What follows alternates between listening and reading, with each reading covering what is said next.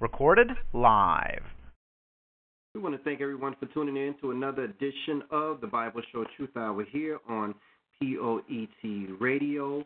And we have a part five of our series for God So Loved the World tonight. Again, part five of our series for God So Loved the World tonight. And so I'm excited about it because we started this about uh, maybe about a month ago. We started this about a month ago. And we're getting ready to get right up to the point where we wanted to be, which was Passover. So hang on, hang on, brothers and sisters, hang on. Hang on to your seats because it's about to get a little bit deeper tonight. We're going to go over briefly what we had discussed on previous, um, the previous four parts that we dealt with, and we're going to lead right up to tonight's part, which is God fulfills his promise, which is tonight's show. God fulfills his promise. We're going to go ahead and set up the Facebook Live so that you guys can call in. Um, I think that we're on Facebook Live. Yes, we are. We want to welcome everybody to the Bible Show Truth Hour here on POET Radio. And tonight's Bible lesson is For God So Loved the World, Part 5. God fulfills his promise. Again, this is part 5 of For God So Loved the World. God fulfills his promise. So we started this thing off um, back about about a month ago. I want to say, brothers and sisters, about a month ago, and we're picking it up right here. Uh, we're going to go back over in a moment all the parts that we did touch on, and then we're going to bring you right into today. Um, right into today. Um, if you see us on Facebook Live, share this video right now. Again, if you see us on Facebook Live, share this video right now, brothers and sisters, right now. We're going to go ahead and also set up our YouTube listeners. For our YouTube listeners, we're going to go ahead and set up for that also as well. And uh, we're going to go ahead and get ready and start our show. We're going to go ahead and get ready and start our show. I want to, I want to welcome you. Go get your Bibles right now. Go get your pen. Go get your paper. And go get, brothers and sisters, everything that you need to take down this lesson because after today, I promise you, you're going to learn something that you did not know. And um, you're going to be able to teach this thing if you take notes. If you take these notes down, you're going to be able to teach um, this lesson also as well. So let me go ahead and um, get this thing going, start this thing, share this video with a couple of other sources, and um, get ready for the Bible Show Truth Hour here on POET Radio. Let me go ahead and unmute our brother Joe. Go ahead and unmute our brother Joe, who's our reader for tonight. Let me bring our brother on, our brother Joe, who's our reader for tonight, and uh, get him on. Um, Joe, press star 8 on your phone so that we can find you. Press star 8 on your phone so that we can find you, my brother. Central Alabama. There you go. How you doing tonight, brother Joe? All is well, brother. I can't complain. How, how about yourself? I'm doing well, my brother. I'm excited about tonight's show. I want to welcome Alaska, who's in the building. I want to welcome all the uh, brothers and sisters who are watching out there on tonight's show, Bible Show Truth Hour. Again, we're on Facebook Live. Go and share this video right now, brothers and sisters. Go and share this video right now because we are going to touch on um, the Passover. Did you know that the Passover is this Monday coming up? The Passover is this Monday coming up. Now, the world, we, we don't hear anything about the Passover right now, but we hear about Easter coming up. And we spoke on Easter on our previous show, and I think that was part three God's feast days versus man's holidays, and we showed you how Easter, according to Bible, is against Christ. And the word against covers the prefix anti. So against means anti. So if the worship of a god or a goddess, which is what Easter is, she's a goddess. If the, if the worship of a goddess or a god other than the God of Abraham, Isaac, and Jacob, the God of this Bible, it becomes anti, brothers and sisters, because it's a breaking of the first commandment of the Ten Commandments. So uh, we're excited again about this show, and we're going to go ahead and start things off, brothers and sisters. I'm going to go ahead and welcome our YouTube listeners um, to the show, and we're going to go ahead and start our recording. Are you ready, Brother Joe? I'm ready, brother. It's going to get deep tonight, brother. It's going to get real deep tonight, my brother. Uh, let me go ahead and start the recording for our YouTube listeners. And um, if you're not subscribed to our YouTube channel, then subscribe to our YouTube channel as well, brothers and sisters. Subscribe to our YouTube channel as well. So we're going live on YouTube in five, four, three, two, one. Welcome, YouTube listeners, and this is part five of For God to Love the World. Now, let me go ahead and take you guys back. Part one, For God to Love the World, was a breakdown of the scripture in John 3.16, For God so loved the world that he gave his only begotten Son, um, that those who believed on him may not perish but have everlasting life. Now, we explained in that particular part, part one, that it didn't say for God so loved this world, it said for God so loved the world. So the world he was talking about was not the world that is, the one who which is ran by Satan, the world that we live in now, which is why we have so many um, uh, famines and diseases and pestilence and attacks and terrorist attacks and wars. This is Satan's world. So God didn't say, or the scripture didn't say, for God so loved this world. It said, for God so loved the world. So it was talking about that world that is to come, that world that Jesus spoke about in the Lord's Prayer when he said, Thy kingdom come. Your kingdom is coming here. So part two was Jesus checks out his creation up close. We showed you that Jesus had been to this world several times before Mary. Again, he had been to this world several times before Mary. We showed you that he walked through the camp of Israel. And he said that when you go and have to relieve yourself, when you have to do number two, when you have to have a bowel movement, go outside the camp and take a shovel with you and when you relieve yourself, cover up that with dirt. So, brothers and sisters, so when I walk through the camp, I won't step in or be in any foul thing or unclean thing, brothers and sisters. The next one was part three God's feast days versus man's holidays. We showed you that all of God's feast days were listed in Leviticus, the 23rd chapter. And if you were celebrating a day that's, that was not listed in Leviticus, the 23rd chapter, brothers and sisters, then we were in error. Then we were in error. So we couldn't find Easter in Leviticus, the 23rd chapter, although man puts it as one of God's holidays or religious holidays, but it is not according to the Word of God. We couldn't find Christmas in Leviticus, the 23rd chapter, although man puts this up as the, the Jesus is the reason for the season. Well, was Jesus really the reason for the season when the holiday was created? No, this holiday this holiday was created with Jesus nowhere in mind, brothers and sisters.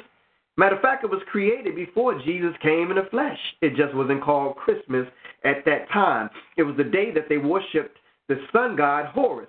Another lesson for another time. Verse 4, which was last week, Verse 4 was, I mean, I'm sorry, part 4 was religion versus spirituality. We did that last week religion versus spirituality. And we showed you how religion has its traditions. And some of the traditions that religion has does not match up with what's written in the Bible.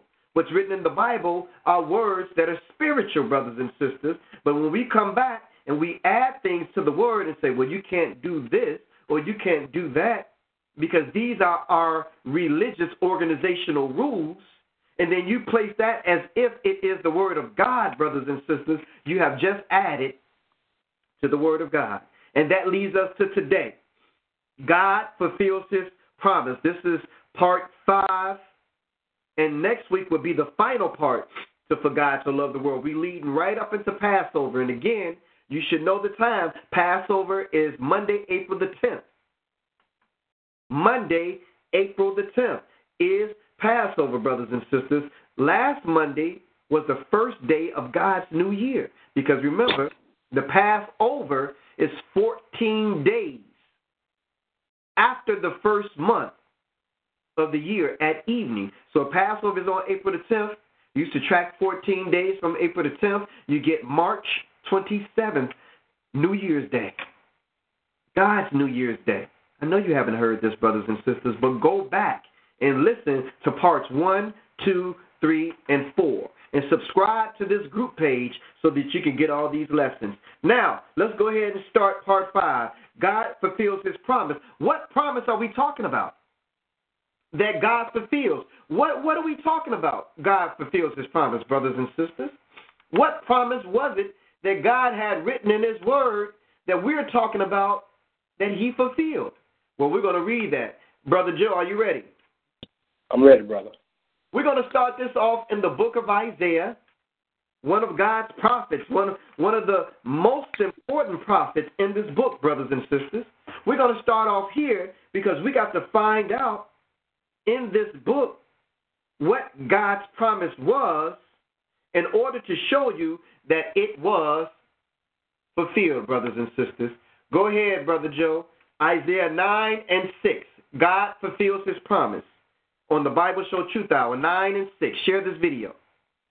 For unto us a child is born, unto us a son is given, and the government shall be upon his shoulders, and his name shall be called Wonderful, Counselor, the Mighty God, the Everlasting Father, the Prince of Peace. Wow. I want you to check this out, brothers and sisters, because this is leading into something deep. He said, For unto us a son is given, brothers and sisters. A son wouldn't be a female, it would be a male. Unto us a son is given. So now, here it is in the New Testament, we have a birth of this boy, this child that the angel commanded the mother and the assumed father to call Jesus. We just read about that promise in the book of Isaiah, the ninth chapter, verse 6, brothers and sisters, that there was a promise of a child that was about to be born. So now,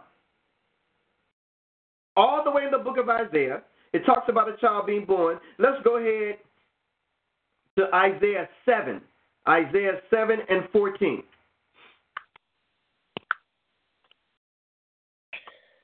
Therefore, the Lord himself shall give you a sign. Behold, a virgin shall conceive and bear a son, and shall call his name Emmanuel. Which means God is with us, brothers and sisters. Which means God is with us. So, first of all, the son is going to be born. That's the first promise. The second promise is he's going to be born of a virgin. That's the second promise, brothers and sisters. Now, we ain't nowhere near the New Testament. We're all the way in the Old Testament in the book of Isaiah, Isaiah chapter 7, the book of Isaiah, Isaiah chapter 9. Unto us a son is given, a child is born, and he's going to be born of a virgin. The question is, did these two things take place according to the Bible, according to the Word of God, according to the what we read in Scripture? The answer is yes, brothers and sisters. And I'm glad that you guys have joined. Please share this video right now. I'm asking each and every one of you all to just hit the share button just this one time. We're talking about God fulfilling his promise, brothers and sisters. So let's read about the third promise, brothers and sisters. Let's go to the New Testament. Let's go to the book of Isaiah, um, to the book of Matthew, to the book of Matthew, chapter two, and find out what happened in the book of Matthew, chapter 2. Then we're going to go back to the Old Testament and see if it was written about before it actually happened. Matthew, chapter 2, verse 4 through 6. Matthew, chapter 2, verse 4 through 6. Go ahead, my brother. And when he had gathered all the chiefs, priests, scribes of people together, he demand of them where Christ should be born. So stop right there. Here it is King Herod is calling all of his chief priests, those who are supposed to know the signs, those who are supposed to know the scripture. He's calling them again. And don't you think Donald Trump don't have chief priests surrounding him and these leaders of these worlds don't have these chief priests these spiritual guides around them, brothers and sisters. Every leader has had them. Every king has had them. And he said, King Herod, I'm going to gather my chief priests and my scribes, those who write, those who know about writing and the writings that were already down on the books to be foretold, the predictions, the prophecies. I'm going to gather all my people around and I'm going to gather them and demand from them where this Christ should be born. Let's continue, brother Joe. Tell me where this Christ should be born. Matthew 2 and 5.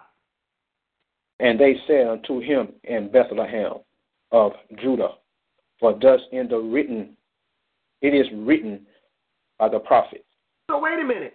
He's going to be born in Bethlehem of Judea.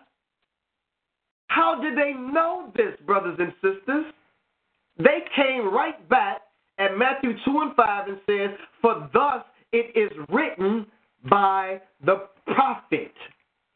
Is written by the prophet. Now, we just read in the book of Isaiah where it said that a, a government shall be upon his shoulders, he shall be a ruler. Well, if a government shall be upon his shoulders and he's governing, that makes him a governor. Well, let's read in Matthew 2 and 6 to see what it says, um, Brother Joe. And thou, Bethlehem, in the land of Judah, art not least among the prince of Judah, for out of thee shall come a governor that shall rule my people, Israel.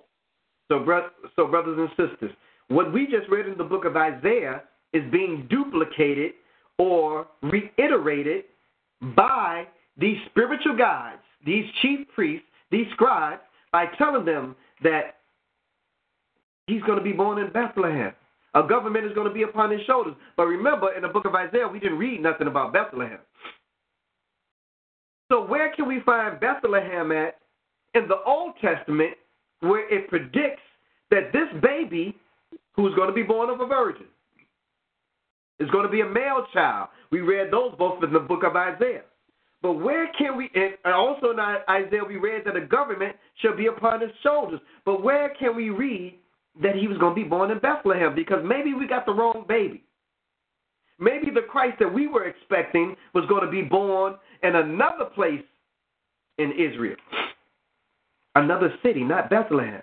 Well, let's go to the book of Micah, the fifth chapter, verse 2. Micah, the fifth chapter, verse 2. See if we can find anything written in the prophets where it talks about that this baby that we read about, this boy that is born of a virgin, let's see if we can get a geographical location as to where it said that this baby shall be born.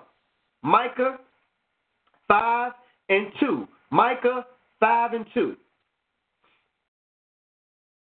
But thou, Bethlehem, Ephrathah, thou be little among the thousands of Judah, yet out of thee shall come forth unto me that is to be ruler in Israel, who is going forth have been from from of old, from everlasting.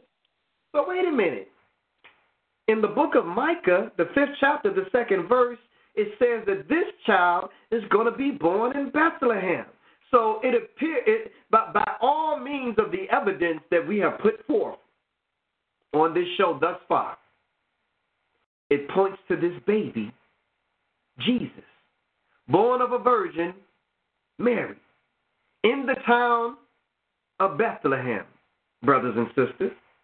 So God is fulfilling his promise that was written. God is fulfilling his promise. We read it in the book of Matthew, and then we went back and confirmed it in the Old Testament. That's why the Bible states that we have a sure word in prophecy. If you doubting things that you see in the New Testament, from the book of Matthew to Revelation, if, if you're doubting some of that, all you got to do is confirm it. Go back to the Old Testament. It's going to confirm it, brothers and sisters. Now, let's go and see if we can identify the year that Jesus was born in. Now, there's nothing in this book that says that Jesus was born on December the 23rd. We can't read that in the book. We can't even read that Jesus was born in the winter time in this book, brothers and sisters. Now, let's go ahead and go to the book of Luke, the second chapter. Luke, the second chapter. Turn your Bibles to the book of Luke, the second chapter. Those who just tuned in, you tuned into the Bible show Truth Hour on POET Radio. This is part five of For God to Love the World. Tonight's subject is God fulfills his promise. What we're doing, brothers and sisters, and what we have been doing for the past five weeks is leading you up to the Passover. The Passover takes place this upcoming Monday, not Easter. Passover coming up this upcoming Monday, April the 10th, brothers and sisters. Are you going to honor it? The Bible commands us to honor it. Are we going to honor it? The Bible commands us to honor it. Or are you going to substitute God's day for man's day, Easter? God fulfills his promise. You know what a covenant is? It's an agreement, it's a contract between two individuals. God said, I'm going to fulfill my promise to you, and all I want you to do is fulfill your promise unto me. Follow my statutes, my laws, and my commandments. Luke, the second chapter. We're in the book of Luke, the second chapter. Let's find out the circumstances surrounding the birth of this baby by the name of Jesus. Let's go ahead. Luke, the second chapter, verse 1. And it came to pass in those days that there went out a discreet from Caesar Augustus that all the world should be taxed. So Caesar set out a decree that I'm going to tax the whole world that Rome is ruling. I'm going to tax the whole world. See, that's why Joseph and Mary had to travel because the man had to pay taxes. Let's go ahead and continue at verse 2 and his taxing was first made when Cyrenius was governor of Syria. So we got to find out when Cyrenius was governor. We got to find out when Caesar Augustus set out the decree that the whole world that they ruled should be taxed. And then when we find those things out, we can actually find out the year that Jesus was born in. But don't worry about it because I've done the homework, I've done the research. Let's go ahead and do verse 3. And all went to be taxed, everyone into his own city. So now, brothers and sisters, the city that Joseph was from was called Bethlehem city of Nazareth into Judea, unto the city of David, which is called Bethlehem. So whether you use the term Nazareth or Bethlehem, it all coincides in the same, brothers and sisters. Let's go ahead and read it, brother um, Joe. Luke 2 and 4. And Joseph also went up from Galilee, out of the city of Nazareth, into Judea, into the city of David, which is called Bethlehem. So what do we read right here? That the city of David is called Bethlehem. Why, Brother Joe? Read on. Because he was of the house of lineage of David. So Joseph was a descendant of King David.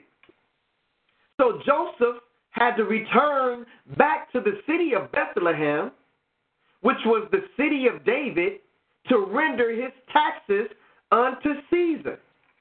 And guess who he was with him? Verse 5, brother. To be taxed with Mary, his espoused wife, being great with child. So she's so pregnant, brothers and sisters, that she's ready to give any day now. She's ready to give any day. Verse 6. And so it was that while they were there, that day was accomplished that she should be delivered. So, in other words, her nine months had come. She was in her full term, and now she's ready to give birth to a Savior, brothers and sisters. Read on, verse 7. And she brought forth her firstborn son, and wrapped him in swaddling clothes, and laid him in a manger, because there was no room for them in the inn. So basically, Jesus was born outside, brothers and sisters, in an outside environment. But what I want you to do, Brother Joe, is go back up to verse 1. Hold verse 8, because that's where we left off at verse 7. We're going to go to uh, verse 8. But go back up to verse 1. I want to show the people something. And it came to pass in those days that there went out a decree from Caesar Augustus that all the world shall be taxed. So, brothers and sisters, what year was Jesus born in? Well, let's find out. Let's do a little research now. Let's do a little historical record right here. Let's do a little bit of a historical record. Y'all see that? Let's find out the year that Jesus was born in. It says right here Caesar Augustus is considered by many people in today's world to have been one of the most brilliant tax strategists in the Roman Empire. While Caesar Augustus was ruling Rome, he ensured that the publican were not used for collecting collection ta- uh, taxes for the central government Instead, he handed the reins over to the cities. However, the big question many people ask is why did Caesar do taxation? The reason is by 5 CE, military expenditure had increased too much that the Roman legion's income could not keep up with the expenses. This is the time when Caesar Augustus decided to tax the Roman Empire and passed a decree to this effect. Now, we just read in the book of Luke, the second chapter, that Caesar Augustus sent out a decree. And we're reading the historical record of what that decree was and when it was, ultimately telling you the year that Jesus was born. It says right here, during this period, there was no tax plan. Instead, a military treasury was used, which Augustus made a contribution himself and promised to do every year. Voluntary contributions from other kinds and certain communities, however, he did not take any money from private citizens. These contributions were very little in comparison to the expenses. So, although he tried to keep these taxes in government and in corporations or in companies, it still didn't make up the amount of money that he needed to uh, to finance his army. So now we get to the regular citizens. Now we get to Joseph. Now we get to the year that Jesus was born. Now we get the circumstances surrounding Joseph and Mary coming back into Bethlehem, the city of his forefather David, to be taxed. It said, therefore, to overcome the difference between the contributions and expenses Augustus established a 5% tax on inheritance. This tax was levied on anything that was left by people at the death to anyone. This tax was not paid if the inheritors were spouses. So, in other words, if you were just a widow, you were good. Children or very poor. This led to the Roman emperor conducting a wide scale census to register transferable assets like land and establishing a record of genealogies of different families spread across the empire, brothers and sisters. So in 5, again, in 5 CE, he sent out the decree and he tried to do it, brothers and sisters, with the government. So by 6 CE, that's the time that Joseph made that journey back into Bethlehem, brothers and sisters. So we can tell you without a shadow of a doubt that according to history, Jesus was born between 5 CE and 6 CE. Again, between 5 CE and 6 CE is the year that Jesus, Yeshua, our Lord and Savior, was born. All you got to do is do your research, brothers and sisters. We can't be lazy Christians. We're going to go ahead and pick this thing back up at verse 8, brothers, uh, Brother Joe. And there were in the same country shepherds aiding in the fields, keeping watch over their flock by night.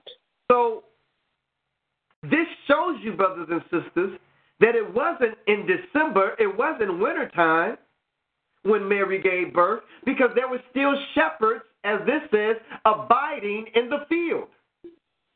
Shepherds don't abide in the field in the wintertime. It's too cold, brothers and sisters. It says that there were shepherds abiding in the field, keeping watch over their flock. Continue at verse 9. And lo, the angel of the Lord came unto them, and, uh, and the glory of the Lord shone around about them, and they were so afraid. So here it is the angels coming to these shepherds, about to give them some information. Now, brothers and sisters, these shepherds were Israelites. Because we can read you another place in this Bible where angels don't give information to nobody but Israelites. And if you're not an Israelite, an angel will come to you, but he will only come to you to send you to an Israelite. So that an Israelite can explain to you what the angel and God wants you to know. So there was no Gentile that we found in this book that received revelation from God through an angel. All the Europeans, all the Gentiles that we read about in this book, and you can go to Acts, the 10th chapter yourself, when the angel came to Cornelius, this Caucasian Gentile out of Italy. The angel didn't give him information. The angel just said, Go seek Simon, one whose surname is Peter, and he would tell you what to do. Well, if the angel is the Holy Ghost or the Holy Spirit, and the Holy Spirit's job is to lead and guide you into all understanding, then why could the angel not tell Cornelius in Acts the 10th chapter what he wanted him to know? But he told the shepherds here in Luke the second chapter, and we're going to read it. Luke the second chapter, verse 10, my brother. And the angel said unto them, Fear not, for behold, I bring you good tidings of great joy, which shall be to all people. Verse 11 For unto you is born this day the city of David, Savior, which is Christ the Lord. Unto you is born this day. He didn't say December the 25th, brothers and sisters. So if it ain't here, that means somebody added to the Word of God. And you got to be careful with those who add to the Word of God because once you add, you actually take away. It says, Unto you is born this day in the city of David a Savior, which is Christ the Lord. Verse 12. And this shall be a sign unto you.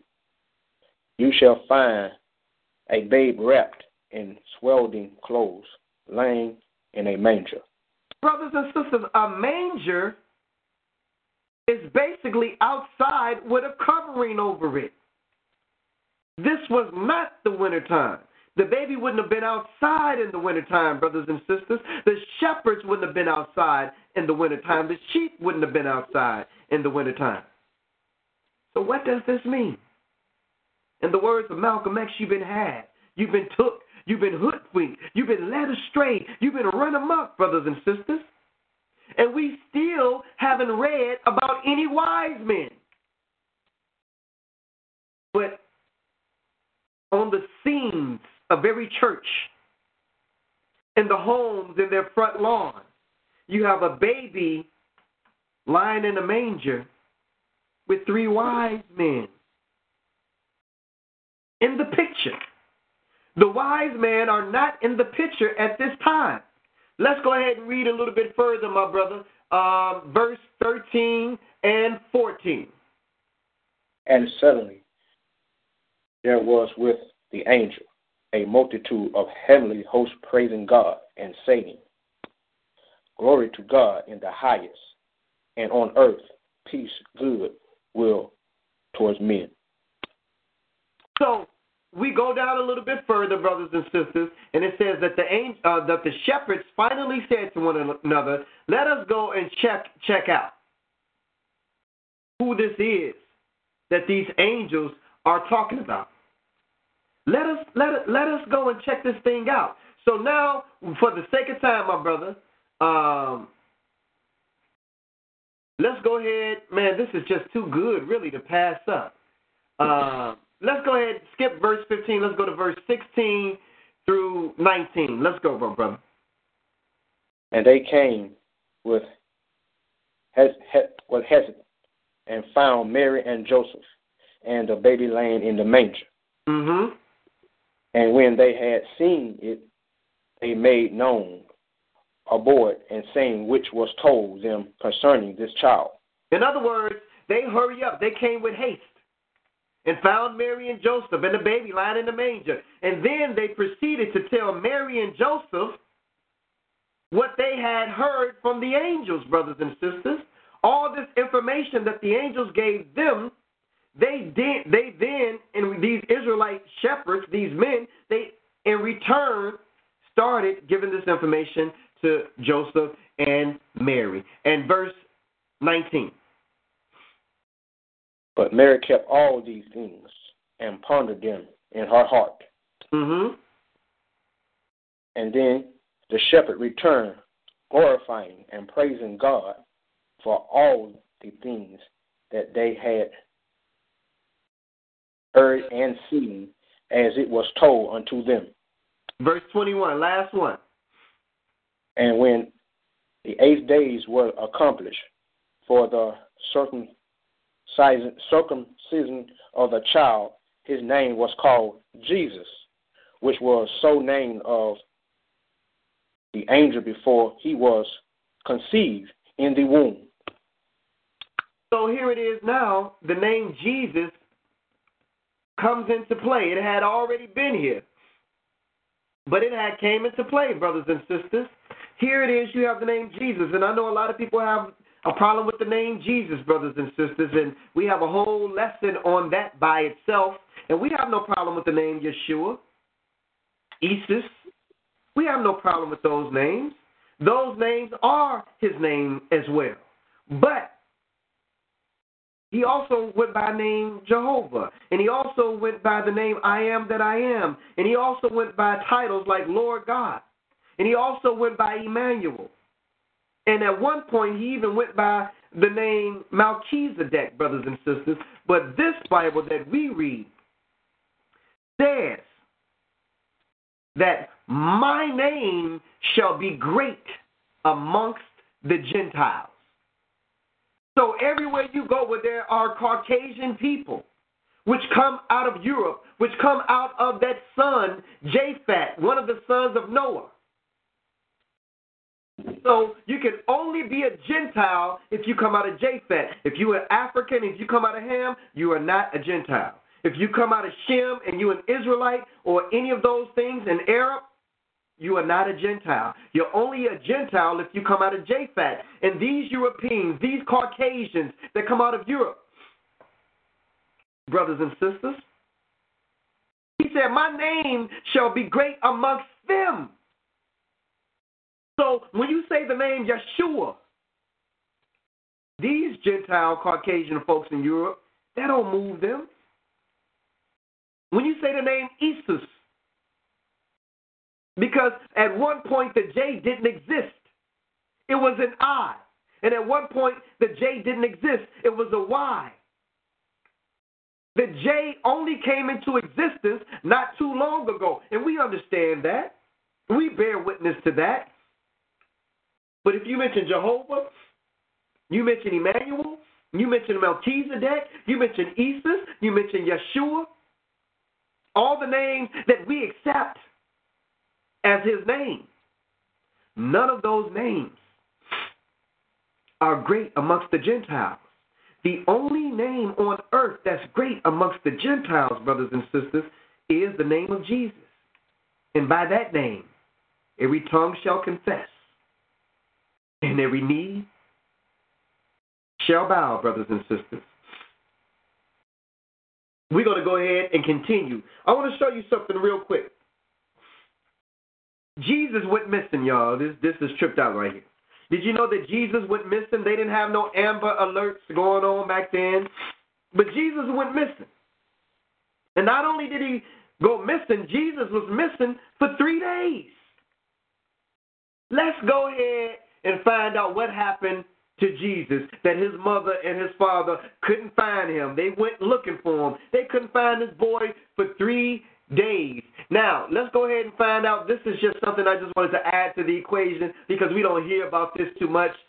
Jesus needed an Amber Alert because his mother and his father couldn't find him. He had went missing. So let's find out about the missing baby Jesus. Let's find out about him. Uh, let's start at Luke 2 and 41.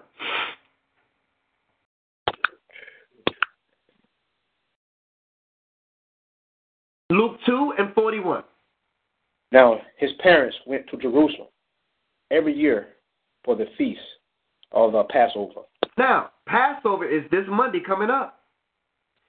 Jesus' parents kept the feast of the Passover. Jesus kept the feast of the Passover. The question is, are you and I going to keep the feast of the Passover? It didn't say Easter Sunday. It didn't say Easter because that was a man made pagan holiday. But God's feast day was the Passover, brothers and sisters. And if you need to know a place where you can go to keep the Passover, I will give you that location, brothers and sisters. Um, you can look into the Israel of God in Riverdale if you want to keep the feast of the Passover Monday night, which is a commandment for all Christians. If you are a Christian, you must do this day the Passover. Luke 2 and 42. And when what and when he was 12 years old, they went up to Jerusalem after the custom of the feast. Continue. And when they had fulfilled the days as they returned, the child Jesus turned behind in Jerusalem, and Joseph and his mother knew not of it. So, in other words, Jesus had fell back behind them. He was walking with them, tarrying. Uh, he tarried behind them, and it got to the point where they lost sight of him. Mother turned around, Jesus gone. You know, I, have read other accounts of Jesus as a teenager, um, which which say that he was a bad child, but that's not biblical. But it's just kind of funny that Jesus probably more than likely was an average teenager, with the exception of he had knowledge, even at 12 years old, of the Word of God. But you can imagine Jesus as a teenager because you got teenagers, brothers and sisters. So again, he was a flesh and blood human being when he came through Mary. So imagine teenagers. You can't really talk to them. You can't really tell them nothing. They got a mind of their own. And it starts around 12 years old. So it says that he tarried behind, behind in Jerusalem, and Joseph and Mary didn't really know where he was. They had lost Jesus. Luke 2 and 44. Let's read what that says. But they supposing supposing him to have been in the company went days journeys as they sought him among their kinfolks and acquaintance. So, in other words, brothers and sisters, they figured, well, Jesus went to go visit some of his cousins, went to go visit some of his family members. So, they took a day's journey to try to go to their family member's house to see if they could find Jesus there. But look, when they got to their cousin's house to see if Jesus was there, he's already missing a day. How do you think his mother felt? She was worried about him. This boy ain't got nothing to eat. I don't know where he at. I can't find him. Where is baby Jesus? I can't find him. Let me go check and see if he's at his cousin's house. Verse 45. And when they found him not, they turned back again to Jerusalem, seeking him. Continue. And it came to pass that after three days they found him in the temple, sitting in the midst of the doctors, both hearing them and asking them questions. So after three days, brothers and sisters, they finally run up on this boy. What would you do if your child had been missing for three days? Didn't tell you where they was going. You looking for him, you worried about him. First thing you thinking, the boy, if he ain't dead, I'm gonna kill him. They run up on Jesus and look at what the mother had to say to her son after she found him in the midst of the doctors, who was both listening to him and he was asking them questions. And they were astonished at 47 at his understanding and answers. But let's look at verse 48 and see what Mary said to him. Luke 2 and 48. And when they saw him, they was amazed. And his mother said unto him, Son, why has it thou you dealt with us? Behold, thy father, I have, I have, I have lost. I have sought thee sorrowing. So, brothers and sisters, they say, man, we was upset. We was in our emotional feelings. We was hurt because we thought that something had happened to you, Jesus. Where was you at? Why would you do us like that? Why would you just up and disappear on us and we don't know where you at, boy, and you've been missing for three days? Why would you do something like that to us? Me and your daddy been looking for you. And Jesus basically said that, hey, Joseph is your husband, but he ain't my daddy. Let's look at what Jesus said in verse 49. And he said unto them, How is it that you sought me? Which wist you not that I must be about my father's business? So which father was he talking about? He couldn't have been talking about Joseph. He said, How is it that you looking for me? Don't you know that I must be about my father's business? I can't I, I ain't got time, mama, to be following you and Joseph around. I got to be about my father's business because see my father got a job for me to do. And this is the time that I must begin to prepare for it. Although I'm 12 years old, I got a big responsibility on my shoulders. Because I got great power, and with great power comes great responsibility. In the words of Uncle Ben from Spider Man. Brothers and sisters, let's go ahead and continue. So there is no biblical record that we have of what happened to Jesus between 12 years old and 30 years old. But we do know one thing, brothers and sisters, that, well, let's go ahead to Matthew, the fourth chapter. Matthew, the fourth chapter. Turn your Bibles to Matthew, the fourth chapter. And if you just tuned in, you're tuned in to the Bible Show Truth Hour here on POET Radio. We're on live every Tuesday at 7:30 p.m. This is part five of our lesson for God so loved the world. This is called God fulfills His promise.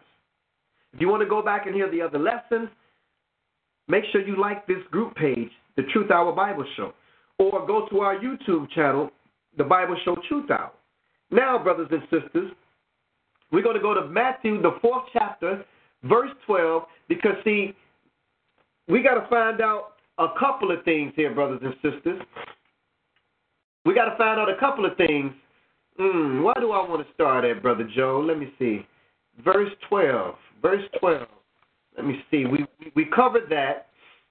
We covered that. Let's let's do this, um, Brother Joe. Let's go back to the book of Genesis because again, we have no record of what happened to Jesus from 12 years old to 30 years old. There's nothing in this Bible that tells you what went on in Jesus' life. But we do know that at 30 years old, Jesus began to start his ministry.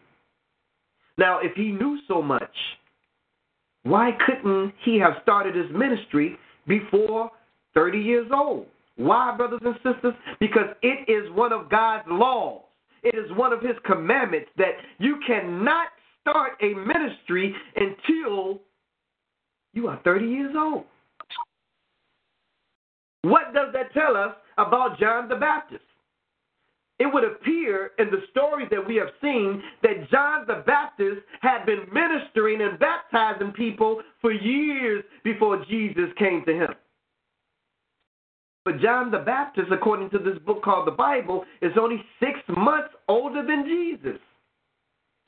So, what John was doing, the Baptist, he was only doing six months before he baptized Jesus. That's what you call righteously dividing the word of God, brothers and sisters. Let's go to the book of Genesis 41 and 46. Let's read about this law that God had put on the books that you cannot be a minister until you are at least 30 years old. Genesis 41 and 46. Go ahead and read, my brother.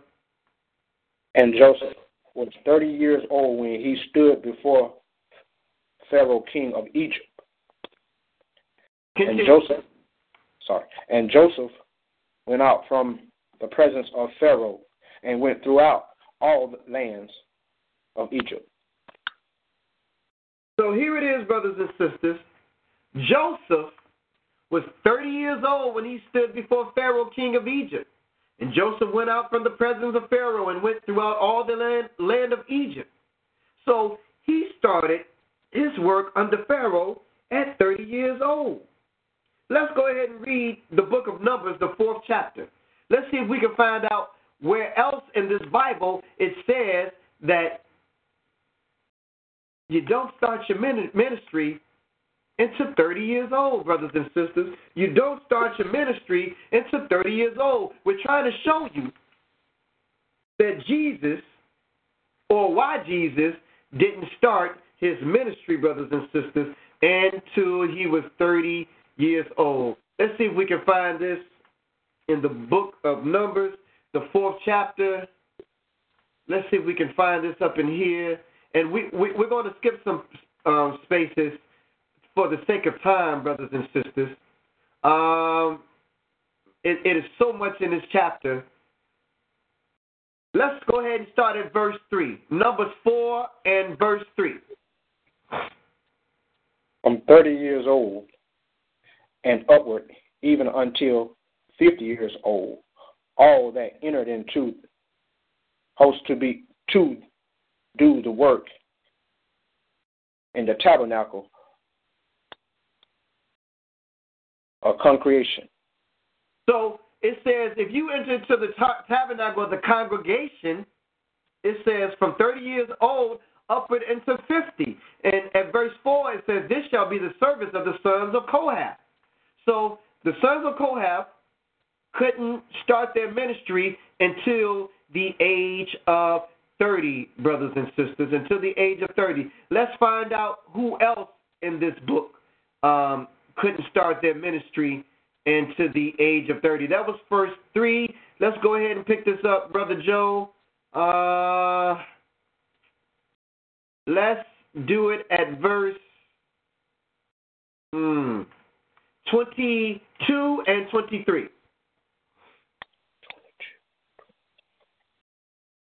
Take also some of the sons of Gershon throughout the house of their fathers by their families, from thirty years old and upward until fifty years old, shall thy numbers them all that enter in the, into performing the service to do the work in the tabernacle of the congregation. So, brothers and sisters, to perform the service of the work, they had to be 30 years old before they could enter into the congregation. Let's read about another group of, of, of, of priests.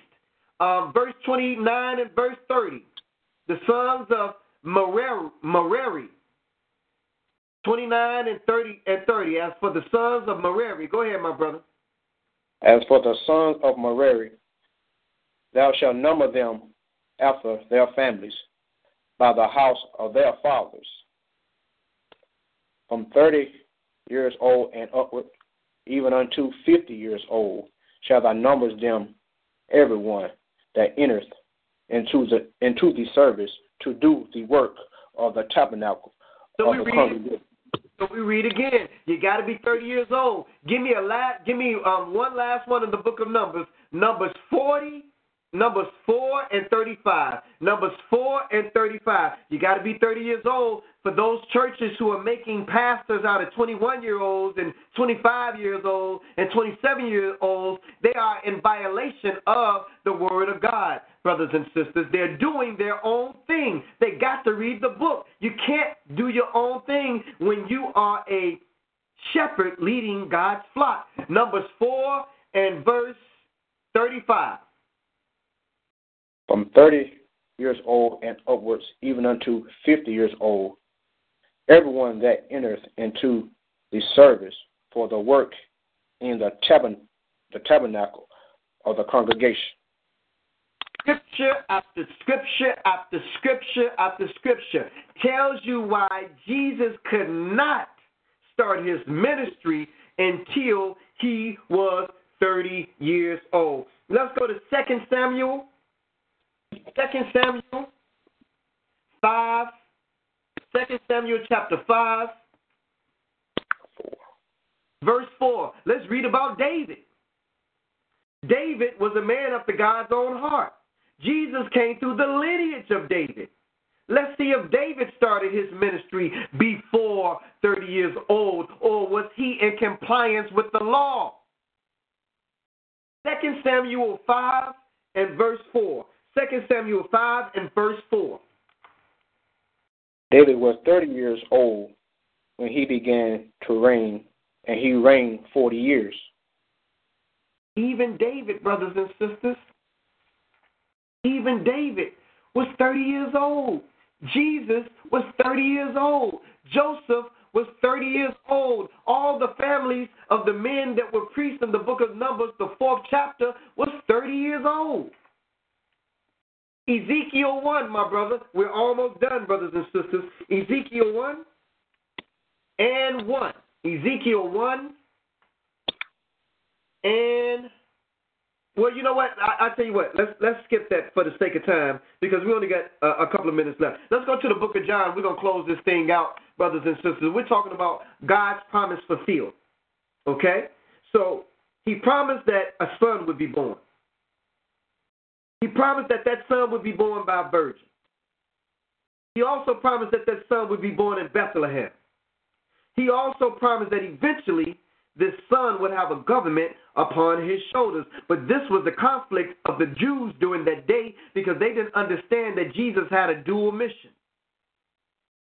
Yeah, he's still going to have a government upon his shoulders. And yeah, he's still going to rule this entire earth and become King of kings and Lord of lords. But his first mission was to be a sacrifice to redeem men from the fall of Adam, brothers and sisters. And that's why this Bible says that the Lamb was slain from the beginning of the world.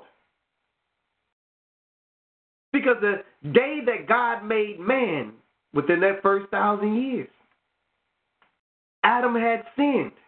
And from the moment Adam had sinned, the lamb had to be killed to redeem man because animals could only cover the sin of men. But the blood of Jesus could take away and forgive the sin of men. John 6 and 1. John 6 and 1. After these things, Jesus went over the sea of Galilee, which is the sea of Tiberias. Um, And- go, go ahead, my brother. Let me continue on with. Yeah. And a great multitude followed him, because they saw his miracle which he did on them. That was this. So basically, let me set this thing up for the sake of time. Jesus is beginning to reveal himself to the people, to the public, brothers and sisters.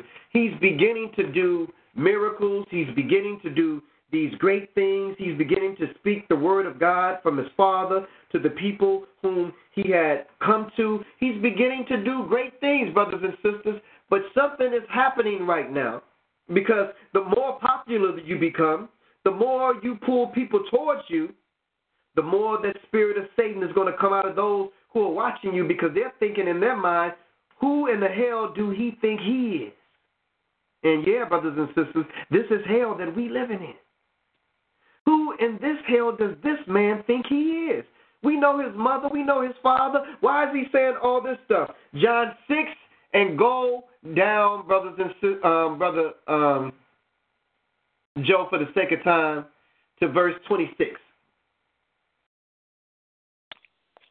6. 26.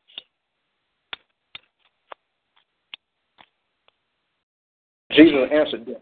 Go ahead, my brother. Jesus answered them and said, Verily, verily, I say unto you, you seek me not because you saw the miracle, but because you did eat of the loaves and were filled. Verily, verily, I say unto you, you seek me, not because of the miracles, like you said, but because you did eat of the loaves. I'm feeding the multitude with bread and fish. And then he goes on down again, brothers and sisters, for the sake of time. And then he begins to tell them things, brothers and sisters, that they could not conceive.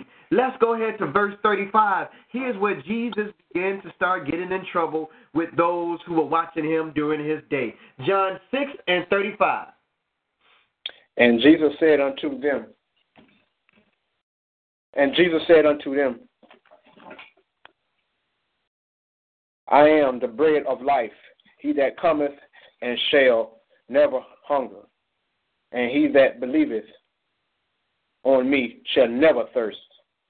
So, brothers and sisters, if you come to me, you're not going to hunger. If you believe on me, you're not going to ever be thirsty. What are we talking about? Are we talking about food and drink? No, brothers and sisters, we're talking about knowledge of the Word of God. Anything that you're seeking and searching and looking for in the Word of God, as long as you come to me, I'm going to make sure that you know this information. Let's go ahead and continue at verse 36. But I said unto you that you also have seen me and believe not. Continue. And all that the Father giveth shall come to me, and him that cometh to me I will in no way case out. So, in other words, brothers and sisters, if God is drawing you to the Word of God, to, to, to, to, to Jesus during that time, He's not going to throw you out because His job is to accept anyone that the Father sent to Him, brothers and sisters. The Father has to draw you to Him.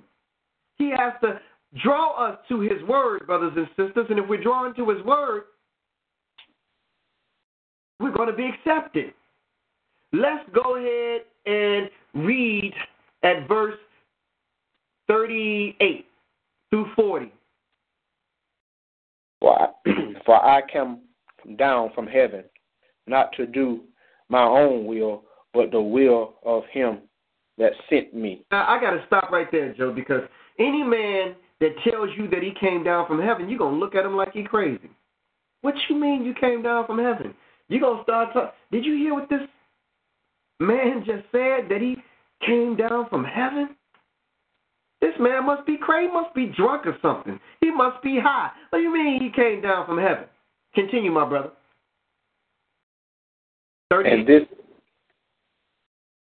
for all for I come down from heaven not to do my own will, but the will of mine, of him that sent me. Verse 39. And this is the Father's will which hath sent me, that of all which he hath given me, I should lose nothing, but should arise up again at the last day.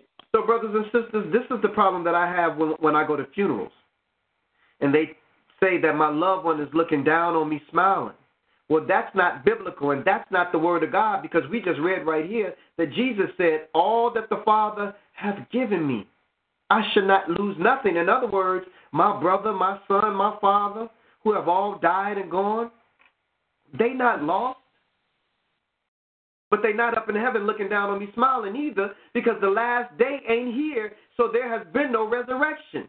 Jesus said, but I should raise it up again at the last day. When does the last day happen, brothers and sisters? The last day happens at the return of Christ. So if Christ hasn't returned, the last day has not come yet. And if the last day has not come yet, then nobody has been raised. So the church that's teaching these things, they got to stop lying to the people. Your loved ones have not been raised. They have not been resurrected yet. That's Jesus' job to do when he comes back. So let them rest. Let them lie in their graves and in their plots. Let them rest, brothers and sisters, until the last day. Read at verse 40 again, my brother. And this is the will of him that sent me, that everyone which sees the Son and believes on him may have everlasting life and will arise him up at the last day. So everyone that sees him and believes him, you're going to have everlasting life, brothers and sisters. But let me ask you a question. Do you think that you can live forever in this flesh and blood body? No, brothers and sisters. This body cannot live forever. It is earth, brothers and sisters, walking earth. So the earth has to go back to the earth. But once the body goes back to the earth, we are resurrected into a new body, a spiritual body that cannot die. That's why Satan and his angels that fell and were kicked out of heaven with them are still around because spirit don't die, brothers and sisters. So, how are you going to live forever in everlasting life? You must be resurrected after you suffer death. But the Lord said, Don't worry about those of your loved ones who have died. I'm going to raise them up again at the last day. Why don't these preachers teach this right here? Some, I'm not talking about all. Why don't we hear this at the funerals? That your loved one who has passed, brothers and sisters, don't worry about it because Jesus said that He's going to resurrect them and He's going to raise them up again when the last day comes. The last day is not here yet, brothers and sisters, but when Jesus comes back, that'll be the last day. And, and your loved one that's lying in his casket right now, they're going to be raised up and resurrected at the last day, brothers and sisters. And that's only half of the story because there are actually two resurrections. The first resurrection takes place when Jesus comes back. The second resurrection is a thousand years after Jesus' reign. On your own time, read Revelations, the 20th chapter. Both resurrections are in that chapter. We're closing this things out, brothers and sisters. Now, here it is at verse 43. Read that, Brother Joe. Jesus therefore answered and said unto them, Fear not among yourselves. So, in other words, after Jesus said all this stuff in verse 41, it says that the Jews then murmured at him. They was talking about him behind his back because he said, I am the bread which came down from heaven. So the Jews had a problem with that. So Jesus at verse 43 said, don't be talking about being behind your back. You ain't got to do that. I'm right here. At verse 44, read that. Now, we read the last day twice. Let's see if we can read it again. John 6 and 44. No man can come to me except the Father which hath sent me for join him. I have and I will raise him up at the last day. We read three times in this chapter what Jesus is saying that you can't even come to me unless the Father sends you to me. And if anything should happen to you, I'm not going to lose you. The grave can't even keep you from me because I'm going to raise you up again, not as soon as you die, but at the last day. Brother Joe, it's so much here. We got to go on, but I want I want to show people something that everybody that's hanging around you right now ain't going to be with you because some can't conceive the vision that God gave you in your mind. But don't worry about that. Because you got to expect it to happen that way. You got to expect it to come. Jesus had more than 12 disciples, brothers and sisters. But after he said, I came down from heaven, I am the bread of life, let's find out what happened to a lot of the majority of his disciples, the majority of his disciples when he said, I came down from heaven and I am the bread of life. Let's find out what happened to the majority of his disciples. John 6 and 66. John 6 and 66. Let's read.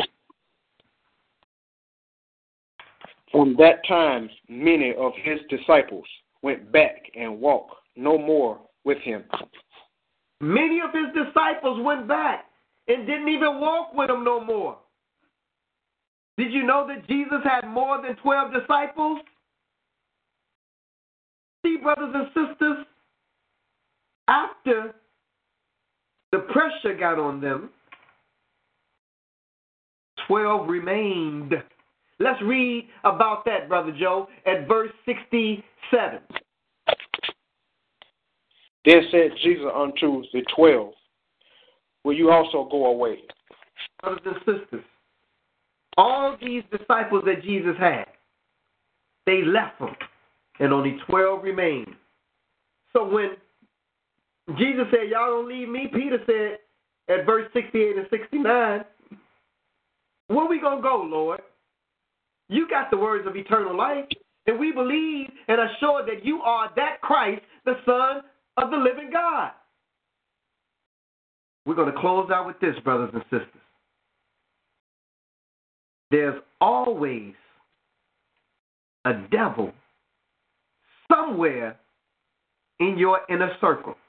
Out of all the disciples that Jesus had, and out of the 12 that he had remaining after everybody else left, look at what Jesus said to the 12 that was left. Because, see, one gonna stay just to disrupt what God gave you to build. I'm talking to you right now who's watching this.